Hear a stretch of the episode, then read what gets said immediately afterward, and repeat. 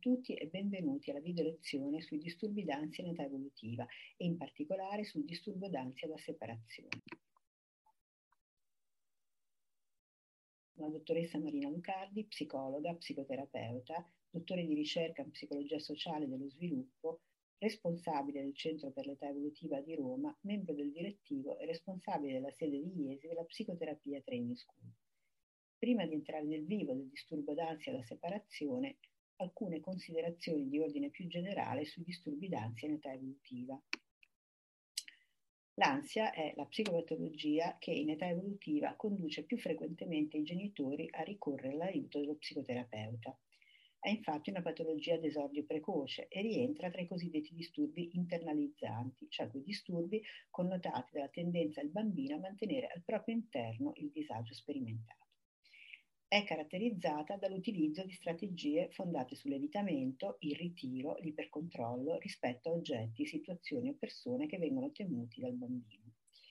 Può presentarsi sotto diverse forme, può rappresentare la difficoltà ad abbandonare, ad allontanarsi anche semplicemente dalla figura di attaccamento, anzi alla separazione, o alla sensazione di essere inadeguato al rapporto sociale, alla integrazione nel gruppo dei pari, ansia sociale, o ancora ansia generalizzata, mutismo selettivo, fobie specifiche. Molto spesso le forme diverse di ansia in età evolutiva si presentano in comorbidità. L'ansia, come giustamente sottolineava Cecilia La Rosa in un video precedente, è un importante fattore predittivo per lo sviluppo di psicopatologie in età adulta, in particolare di disturbi d'ansia, quali attacchi di panico, di disturbi da dipendenza o disturbi depressivi. Ciò rende particolarmente significativo e importante un intervento precoce e una diagnosi precoce di ansia in età evolutiva. Può anche accadere che l'ansia sia la spia, la punta dell'iceberg, di un altro disturbo più complicato, più complesso, più radicato, come un disturbo post-traumatico da stress o addirittura un disturbo traumatico dello sviluppo o una depressione. I bambini ansiosi si distinguono dagli altri bambini che semplicemente hanno paura perché di fronte alla fisiologica percezione del pericolo e dei limiti che l'ambiente pone, dei confini che l'ambiente pone alle esperienze dei bambini nelle diverse fasce d'età, questa paura, eh, diciamo, fisiologica si trasforma in una paura angosciante, disregolata, travolgente, ingovernabile, che schiaccia letteralmente il bambino, che è caratterizzata da un eccesso sia di frequenza, si presenta costantemente, si presenta troppo frequentemente, troppo spesso, con un'intensità eccessivamente elevata e con una durata sproporzionata rispetto appunto alla qualità dell'evento che accade o dell'ostacolo che si incontra. Le peculiarità dell'oggetto, della situazione, della persona che mette paura al bambino sono assolutamente non proporzionate con l'intensità del vissuto negativo e spiacevole che il bambino sperimenta. Il bambino di fronte a questa attivazione ansiosa può disregolarsi sia rispetto a un'iperattivazione che rispetto ad un'iperattivazione. L'iperattivazione prevede ovviamente una disregolazione di parametri fisiologici, iperarousal, l'insonnia, l'alzarsi costantemente la notte, richiamare sempre la figura adulta, non riuscire letteralmente ad addormentarsi o ad avere frequenti risvegli ansiosi, iperattività motoria, bambini che non stanno mai fermi, molto agitati, bambini che mangiano moltissimo ma senza gustare, che fagocitano più che nutrirsi, bambini che vedono anche un'iperattivazione dei sistemi motivazionali interpersonali, una costante e affannosa ricerca di contatto con la figura protettiva, i bambini che toccano molto i genitori, quando sono nella stanza stanno in braccio, che hanno difficoltà a proprio non avere un contatto fisico benché minimo con l'adulto, che accarezzano spesso la mamma, che prendono la mano del papà. Sono bambini che hanno anche un'iperattivazione dei sistemi motivazionali sovrapersonali, per cui in alcune forme d'ansia, ad esempio nell'ansia sociale, pur se sembra eh, in contraddizione con quello che sperimentano, a volte mostrano un senso grandioso del sé, quindi si rappresentano come eh, talmente capaci, adeguati, da essere svalutanti verso il gruppo dei pari, da dire che non vogliono eh, stare insieme agli amici perché sono stupidi, perché fanno giochi da piccoli, eh, perché non sono intelligenti. o liquidano come eh, stupidi, brutti, eh, inutili i giochi, il calcio, lo sport, la pallavolo, piuttosto che la danza, cioè qualsiasi attività gli altri fanno, la definiscono stupida.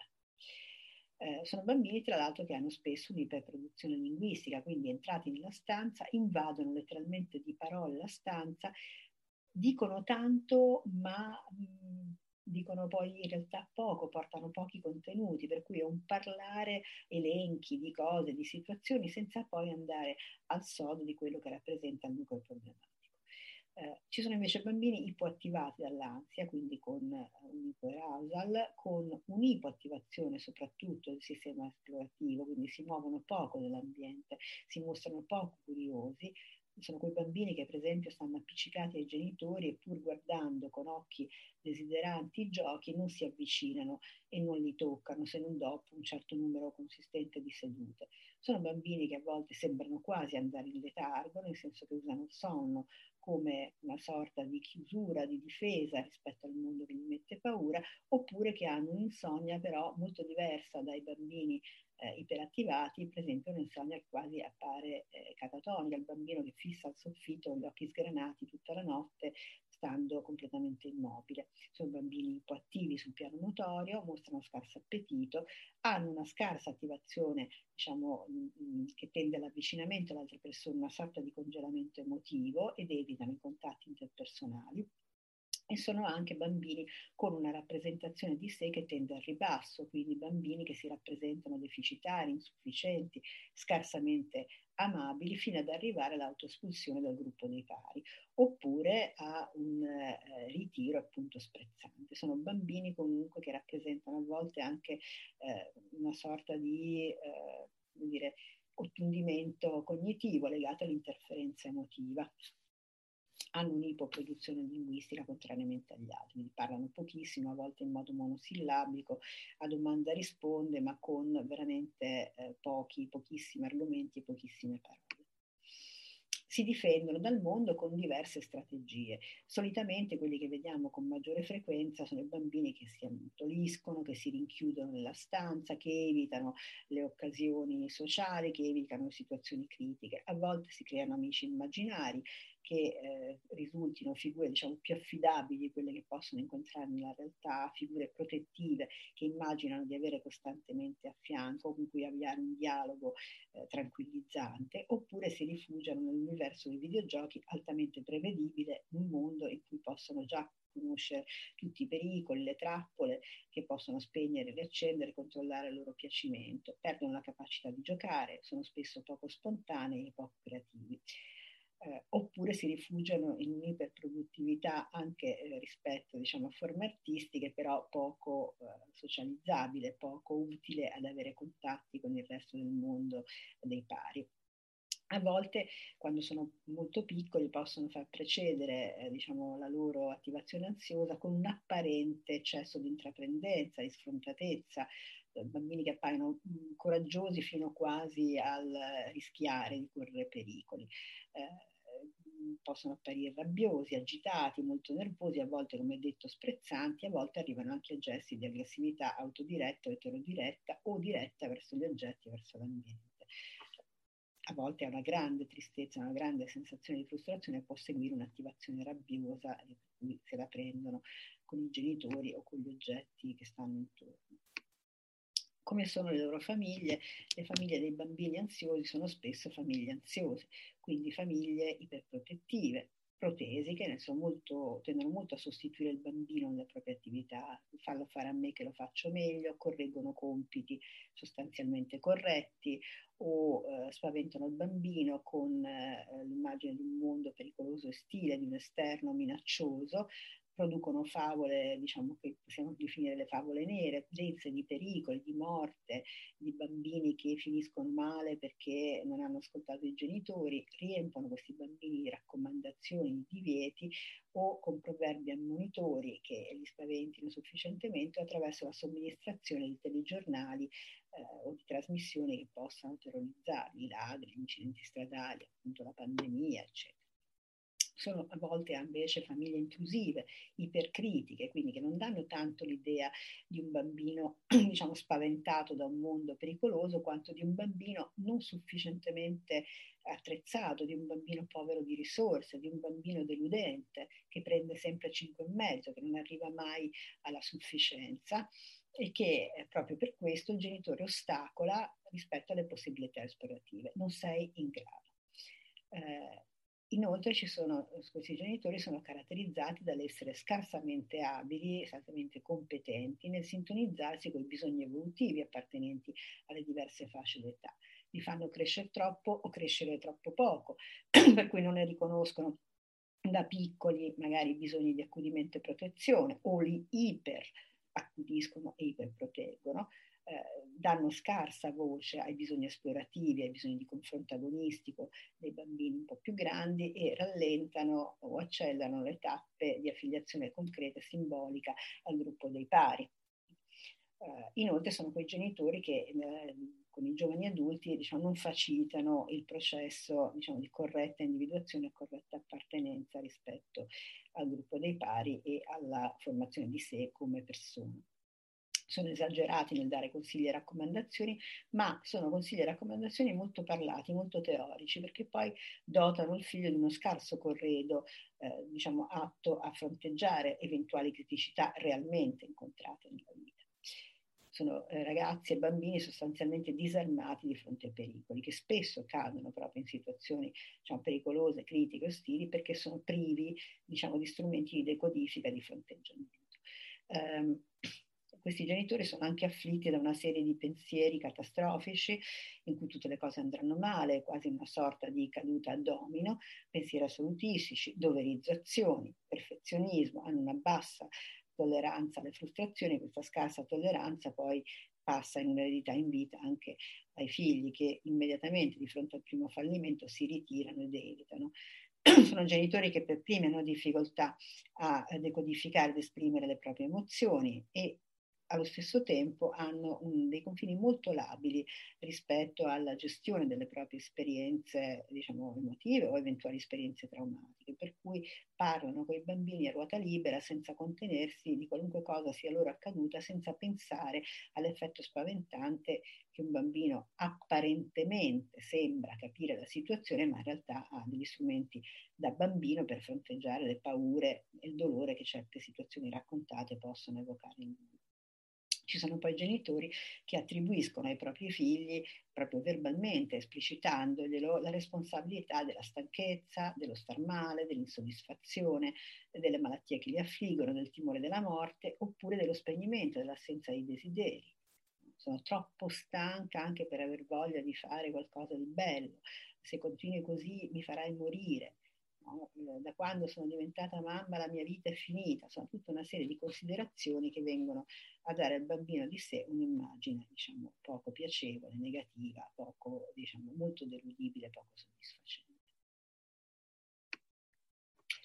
Sugli stili di attaccamento già Cecilia La Rosa ottimamente eh, diciamo, illustrato il legame tra diversi stili di attaccamento e mh, le patologie d'ansia.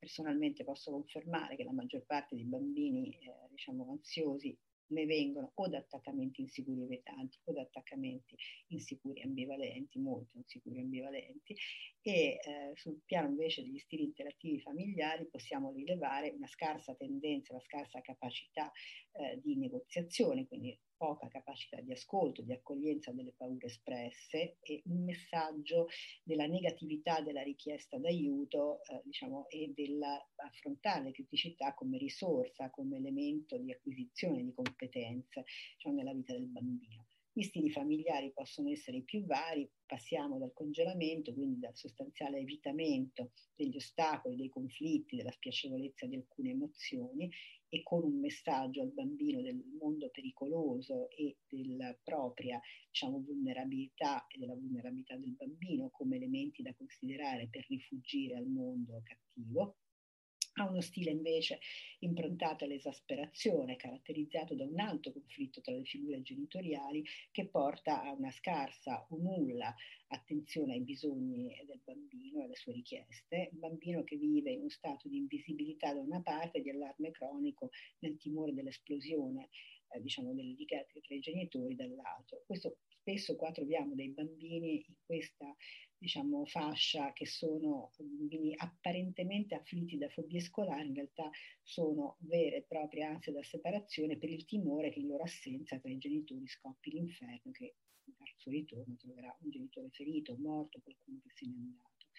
Eh, genitori che poi peraltro sono estremamente disattenti quando sono in coppia, tratti l'uno dall'altro, ma poi ipercoinvolgenti nel momento in cui l'altro genitore sparisce dalla cena, per cui per il bambino è molto difficile riuscire a modulare l'intensità degli affetti quindi, rispetto a due genitori così disregolati. E infine anche eh, quella modalità di gestione, diciamo, delle relazioni familiari improntate alla ricerca costante di coalizione, quindi noi contro il resto del mondo, la nostra famiglia contro la realtà che non funziona, tu che devi essere parte, devi essere soldato, devi essere, diciamo, mh, dalla nostra parte, dalla parte della tua famiglia, contro un mondo che è brutto, che è deficitario.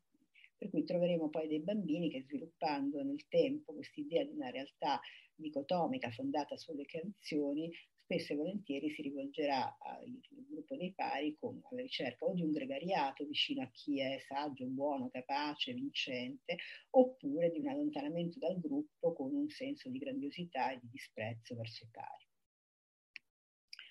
Il primo passo nel lavorare con tutti i disturbi in età evolutiva, ma in particolare con i disturbi d'ansia, è fare un lavoro di squadra con i genitori e costruire con i genitori alleanza terapeutica, coinvolgendoli, motivandoli a partecipare ad ogni fase della costruzione del processo di cura.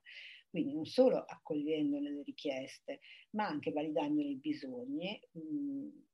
Se un genitore desidera proteggere il proprio figlio, non fa altro che svolgere quello che è il suo compito naturale. Il punto è come lo fa, quindi noi non andremo a attaccare il bisogno, ma valideremo, legittimeremo il bisogno della persona, accoglieremo il suo desiderio, diciamo, di essere un buon padre, una buona madre, essere vicino al proprio figlio, ma ci interrogheremo insieme se i comportamenti che mette in atto sono i più funzionali a raggiungere proprio quell'obiettivo. E cosa vuol dire protezione nelle diverse fasce d'età? Quindi protezione è garantire la soddisfazione dei bisogni evolutivi, aiutare il bambino ad arrivare correttamente a realizzare i compiti di sviluppo. Quel comportamento del genitore lo aiuta in questo. Il genitore che vuole essere protettivo si sente sufficientemente protettivo se fa quella certa cosa, eccetera. Quindi non saremo, diciamo, eh, terapeuti che accettano la delega, non ci metteremo, diciamo, ci proporremo come protesi al posto dei genitori, ma cercheremo insieme a loro il significato che quel sintomo riveste all'interno del nucleo familiare, per poi insieme condividere un progetto terapeutico, scegliere gli strumenti e le tecniche che ci sembrano più adeguati caso per caso, come fossero un abito adeguato alla singola famiglia, e assicurando ai genitori che loro saranno i nostri interlocutori per tutta la durata del processo terapeutico. Il più possibile dovrà essere cooperativo e negoziale. Eh, faremo un primo passaggio in assenza del bambino in uno o due incontri o tre, a seconda della necessità, incontri con i genitori, solo i genitori, in cui ci sarà un passaggio psicoeducativo in cui si lavorerà insieme sulla distinzione tra paura e ansia. Vi assicuro che in alcuni casi vedere i genitori senza neanche vedere il bambino, quando non siamo ancora in una fase di ansia conclamata, ma ci sono degli elementi di paura che il bambino gestisce non troppo bene e nemmeno i suoi genitori, a volte non c'è neanche bisogno poi di incontrarli i bambini, ma è sufficiente un buon lavoro con i genitori. Mm, con i genitori eh, oltre a distinguere ansia da paura, lavoreremo anche sui cicli di insorgenza e di mantenimento dell'ansia, dando già alcune prime indicazioni, diciamo, per eh, comportamenti che possono essere ragionevolmente assunti per migliorare, diciamo, lo stato e le, le tensioni, diminuire la tensione all'interno della famiglia, ma soprattutto per disinnescare i meccanismi disfunzionali. Passiamo all'ansia da separazione. Allora, eh, con i genitori di solito, più che elencare i criteri del D S M, andiamo a tradurli, a rileggerli un po', no? eh, la frase, diciamo, una paura troppo tutto, è una paura di un bimbo, diciamo, di otto anni in terapia proprio per un disturbo d'ansia da separazione, che appunto definisce il suo, la sua difficoltà, una paura troppo tutto.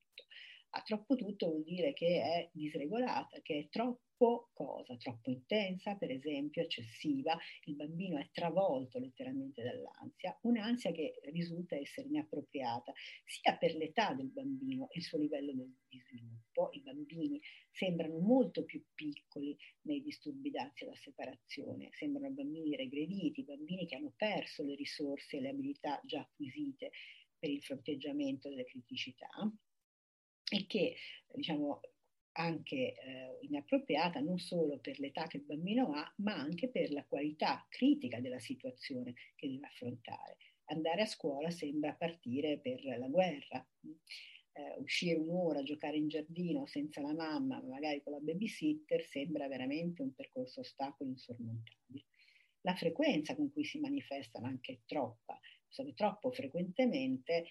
Diciamo sì, sempre o quasi sempre, il bambino, se si deve separare realmente dalla figura di attaccamento dalla casa, entra in uno stato, diciamo, di angoscia fortissimo, no? Così come è schiacciato dal solo pensiero dell'evento di, del doversi separare dal genitore. Classica è l'ansia anticipatoria che assale i bambini che devono andare a scuola, diciamo, il giorno dopo, e cominciano a tremare, ad aver paura, a piangere, a lamentarsi già dal tramonto, perché il tramonto nella loro immaginazione corrisponde alla cena, la cena sarà seguita dall'andare a dormire, andare a dormire da un risveglio che porterà di nuovo il bambino alla separazione dalla figura di attaccamento. Eh, sappiamo che il D S M chiede almeno quattro settimane fino a sei mesi per diagnosticare, diciamo, un disturbo d'ansia da separazione. Personalmente raramente ho visto genitori a sopportare l'assenza alla scuola del bambino per quattro settimane senza ricorrere a un aiuto. Generalmente i genitori di bambini che hanno un'ansia da separazione e quindi rinunciano ad andare a scuola, è molto molto molto rapido l'arrivo in terapia di questi genitori.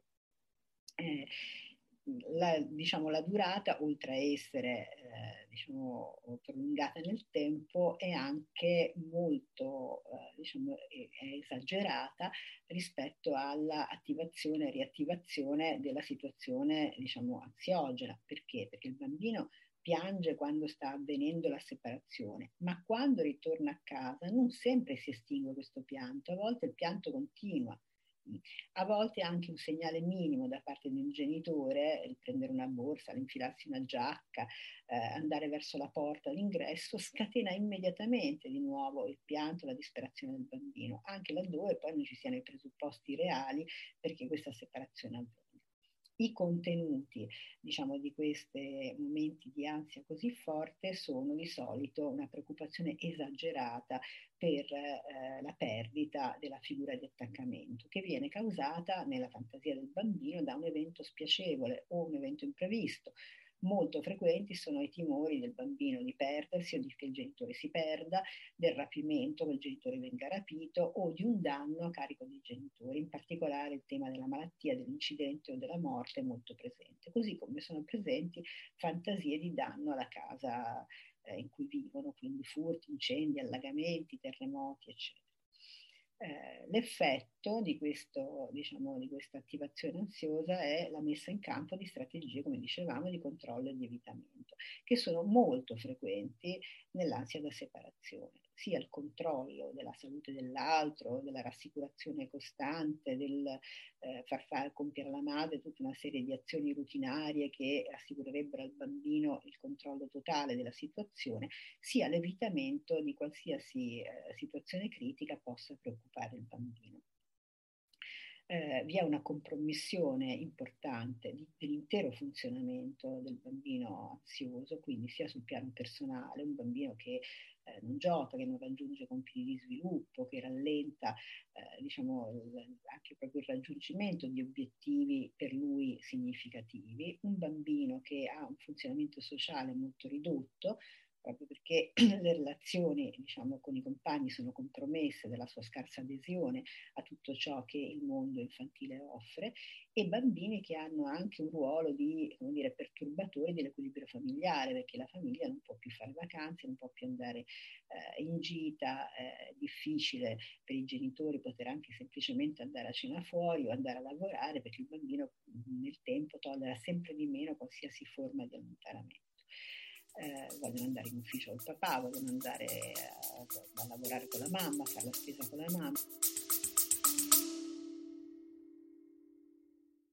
Stanchi delle solite notizie? Stufi di tutte le menzogne che girano in rete? Delusi dai soliti report inconcludenti? Sintonizzatevi allora su Non Ci Credo, un podcast dove si riportano notizie bizzarre, insolite e curiose dal mondo del passato, ma anche dall'universo del presente. Non ci credo. Disponibile su tutte le piattaforme, inclusi Apple, Google, Spotify e Amazon. Seguitemi amici. Non ci credo.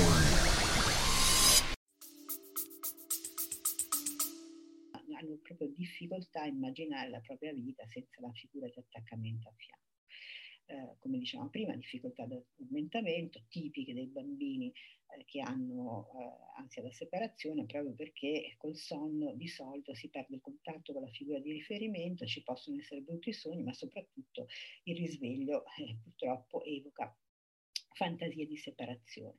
Sono bambini molto lamentosi che manifestano sintomi somatici eh, diciamo più o meno reali, nel senso che poi nel bambino è veloce il passaggio da eh, oddio mal di pancia a contrarsi talmente da avere realmente mal di pancia o effettivamente vomitare o avere dolore, diciamo mal di testa, senso di vomito, dolori articolari. I dolori articolari, muscolari sono anche legati al fatto che c'è una tensione così forte che poi la sensazione di gambe stanche, di braccia che fanno male, che dolgono, è estremamente frequente. Anche questo è uno degli elementi per cui poi gli altri bambini li sopportano molto poco, perché sono sempre a lamentarsi e sono poco divertenti. Gli indici sui diversi piani, un po' l'abbiamo detti, ma per rivederli velocemente, sul piano comportamentale un controllo costante delle figure di accudimento che va sia dal andare a, come dire, frugare nelle borse delle mamme per vedere se le pasticche sono presenti, le chiedere costantemente santi dal medico, eccetera. Però quello che colpisce è il richiamo costante del genitore a sé, che può avvenire o con l'interruzione dell'attività che il bambino sta svolgendo. Devo controllare che tu sia a posto, che tu sia in una stanza, che non ti allontani, quindi se sto giocando nella stanza di terapia, come il genitore fa un movimento con la sedia, il bambino immediatamente entra in tensione, torna ad avvicinarsi al genitore e abbandona i giocattoli eh, o i colori o quello che sta facendo. Altro aspetto è il richiamo costante attraverso telefonate eh, da scuola, messaggi, richiesta agli insegnanti di contattare casa, eccetera.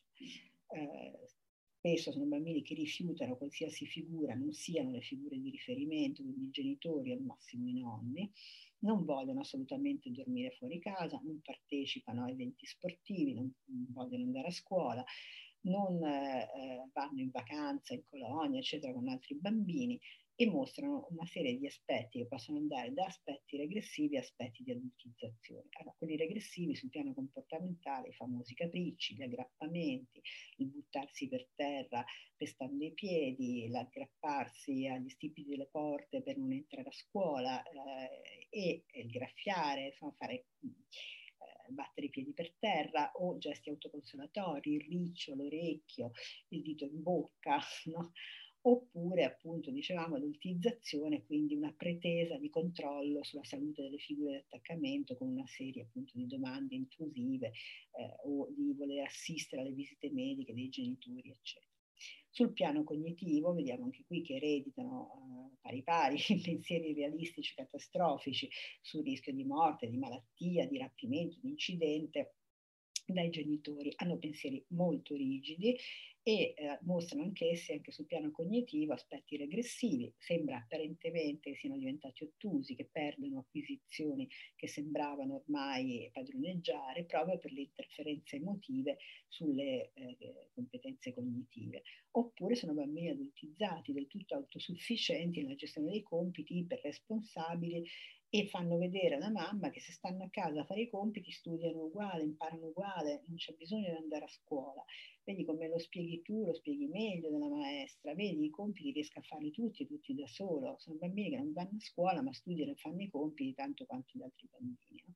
Consultano il registro elettronico, so, si mostrano bambini competenti e responsabili.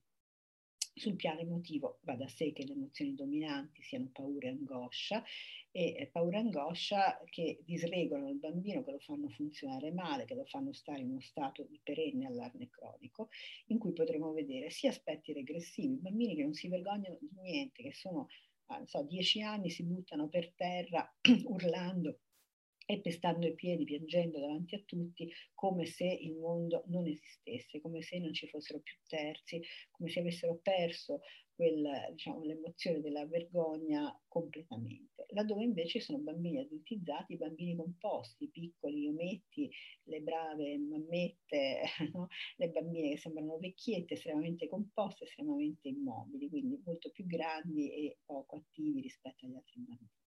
Sul piano delle relazioni, già detto appunto quanto siano compromesse le relazioni sia con i pari che con gli adulti. Gli adulti sono infastiditi da questi bambini perché all'inizio è come se eh, diciamo, la mamma si sentisse valorizzata dal bambino che si aggrappa. Dopo un po' la mamma capisce di essere prigioniera del bambino, quindi ci sono spesso mamme che non solo non rispondono con amorevolezza, ma a volte diventano scostanti, insofferenti, sbuffano, spingono via il bambino da sé, lo strappano e lo buttano letteralmente dentro la scuola. Eh, sono bambini che si autoescludono dai gruppi, e questo lo fanno sia con aspetti regressivi, vogliono fare dei giochi da piccoli, no?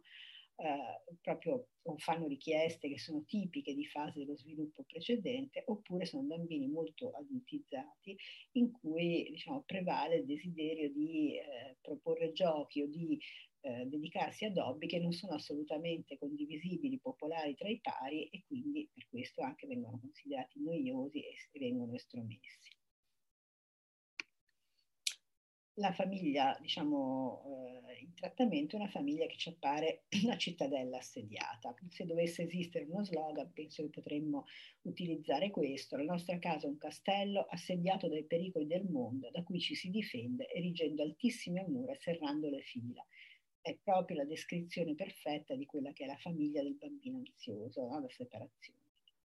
Sono figure, come abbiamo detto, spesso insicure e vulnerabili, che temono a loro volta la solitudine, per cui, anche se a volte lo fanno proprio esplicitamente, ma a volte promuovono, cercano la prossimità col bambino, ne limitano i movimenti esplorativi, anche senza verbalizzarlo, ma proprio trattenendo il bambino a sé. Quando stanno per uscire dalla stanza di terapia lo salutano cinquanta volte, gli fanno mille carezze, hanno degli sguardi, no, richiedenti eh, diciamo, vicinanza al figlio. Sono spesso appunto iperprotettivi e eh, come dire, iperproteggendo non proteggono affatto, perché impediscono al bambino poi di farla realmente l'esperienza che mette paura. Cioè, questi bambini in realtà eh, le paure le hanno nella mente, ma l'esperienza che mette paura, l'esperienza di rischio, non l'hanno mai corsa, mai fatta, è sempre stata driblata, evitata. Sono bambini che hanno una percezione di sé come estremamente fragili. Altre volte ci sono genitori appunto che non rispettano i confini, per cui continuano a parlare delle loro insoddisfazioni, recriminano, si lamentano e danno al bambino il peso della responsabilità. O io rimango insieme a tuo padre per te, ma non ne posso più. Se potessi me ne andrei, me ne andrò un giorno e voi sentirete la mia mancanza, vi accorgerete cos'è stare senza di me. Io morirò in questa famiglia. Da quando sei nato tu sto malissimo, prima ero una donna realizzata, un, pa- un uomo felice. I figli eh, diciamo, apprendono a quel punto, perché la risposta del genitore quando arriva, quando i bambini disregolano, no? O sono, si mostrano spaventatissimi, del tutto incompetenti, del tutto sprovveduti, timidi, fragili, inadeguati, oppure piccoli despoti provocatori e richiedenti. Quindi comincia a mettere in atto attraverso proprio modalità controllanti attive, comportamenti che tendono a mantenere il legame in modo disfunzionale. E il genitore continua a rispondere, per cui per eh, evitare che il bambino non vada a scuola, non, non voglia andare a sport, stanno a tutte le sue richieste, soggiacciono a tutti i riti, i regali, le cose che il bambino chiede, oppure lo iperproteggono e va bene, però oggi stai ancora a casa, vabbè, in fondo che sarà mai, è solo, eh, diciamo, sono solo le elementari. E poi, diciamo, ci possono essere eventi che spingono particolarmente, diciamo, il bambino in condizioni di angoscia e che eh, sono generatori di attivatori di esordi psicopatologici. Per esempio, frequente il lutto di una figura significativa, prestigiosa all'interno del nucleo familiare, un nonno molto protettivo, una nonna tuttofare, eh, che venendo meno eh, creano uno scompiglio nel nucleo familiare, per cui la strategia del bambino diventa quella di evitamento e controllo, per cui non c'è nonno, mamma adesso non sa come fare, chi è che aiuta mamma, oppure